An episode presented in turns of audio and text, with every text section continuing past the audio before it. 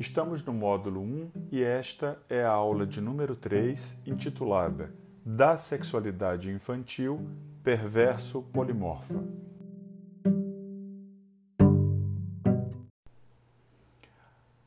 Além do escândalo de afirmar a existência de uma sexualidade humana que é pulsional e que, portanto, é autônoma com relação à finalidade reprodutiva da espécie, Freud ele produz uma, um segundo escândalo ao afirmar a existência de uma sexualidade infantil.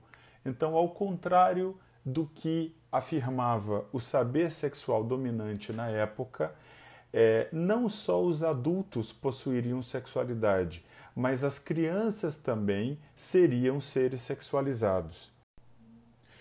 Freud não só afirmou que as crianças tinham também sexualidade, como afirmou que essa sexualidade infantil era perverso polimorfa, ou seja, que ela se caracterizava por se afastar do registro biológico do sexo e buscar, acima de tudo, satisfação.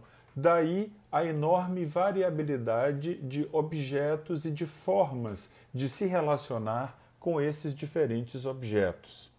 Assim, a sexualidade infantil como, ademais, a sexualidade humana, ela é perversa porque ela se desvia da finalidade biológica da reprodução para alcançar a satisfação em si mesma. E ela é polimorfa porque ela lança mão de diversas formas possíveis de manifestação. Segundo Joel Birman, na página 31 do seu texto, aspas, afirmar que a sexualidade é polimorfa implica enunciar que ela tem diversas formas de existência e de apresentação, se materializando, pois, em diferentes modalidades de ser. Isso supõe, é óbvio, a crítica de que existiria apenas uma forma de existência do sexual. Nessa insistência no múltiplo contra a unidade, evidencia-se a crítica freudiana da concepção vigente no século XIX formalizada pela sexologia de que a sexualidade teria a finalidade única de reprodução da espécie. Em uma metáfora muito interessante, o Joel Birman afirma que o corpo sexual, o corpo erótico, ele é fragmentado de acordo com a concepção freudiana numa diversidade quase infinita de territórios eróticos, né? De forma que o órgão genital é apenas um desses recantos possíveis que permitiriam o acesso da pulsão ou das pulsões ao gozo e ao prazer.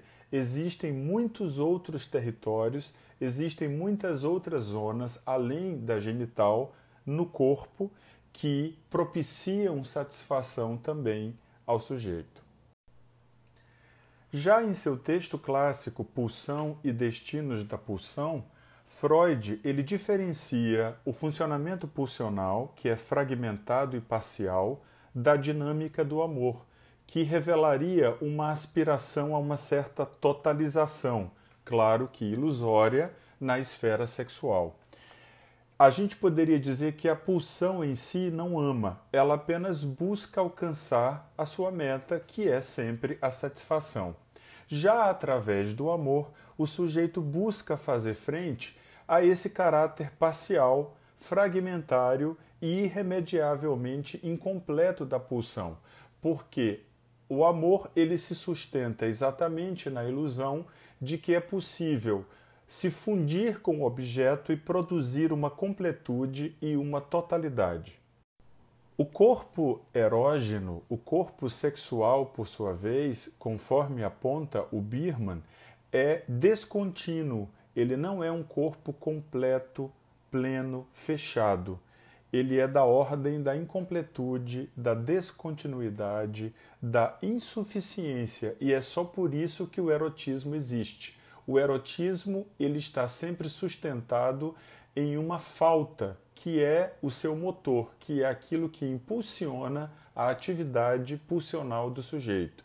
É por isso também que o Birman sustenta que o Freud localiza, situa é, a sexualidade humana no terreno do desejo e não da biologia. Assumir uma posição sexuada não é algo que se faça de maneira natural nos seres humanos.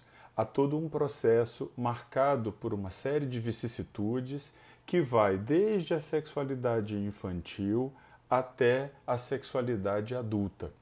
Essa sexualidade infantil, nos diz o Freud, é originariamente vivida sob a forma do autoerotismo, isto é, as pulsões buscam satisfação de maneira acéfala, autocentrada, no próprio corpo, onde então se confundem a fonte e o objeto da satisfação. Em um segundo tempo, as pulsões passam a investir a instância psíquica do eu. Se dá então, como diz o Birman, uma erotização do eu.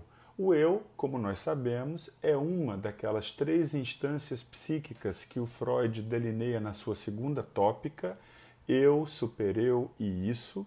E o eu, portanto, não está presente na vida psíquica desde o início. Ele vai se constituindo como uma instância. No tempo do narcisismo, nós podemos distinguir dois momentos distintos. Um primeiro em que não existe nenhum registro da alteridade no campo psíquico e que o Birman chama de mundo da onipotência originária, é, que é aquilo que Freud denominou de narcisismo primário. Num segundo momento, a alteridade já se faz presente. O sujeito não considera mais o seu próprio eu como ideal e aí dá abertura a passagem a um amor do outro, como diz o Birman. Aqui já estaríamos no segundo tempo do narcisismo, que é o que Freud chama de narcisismo secundário.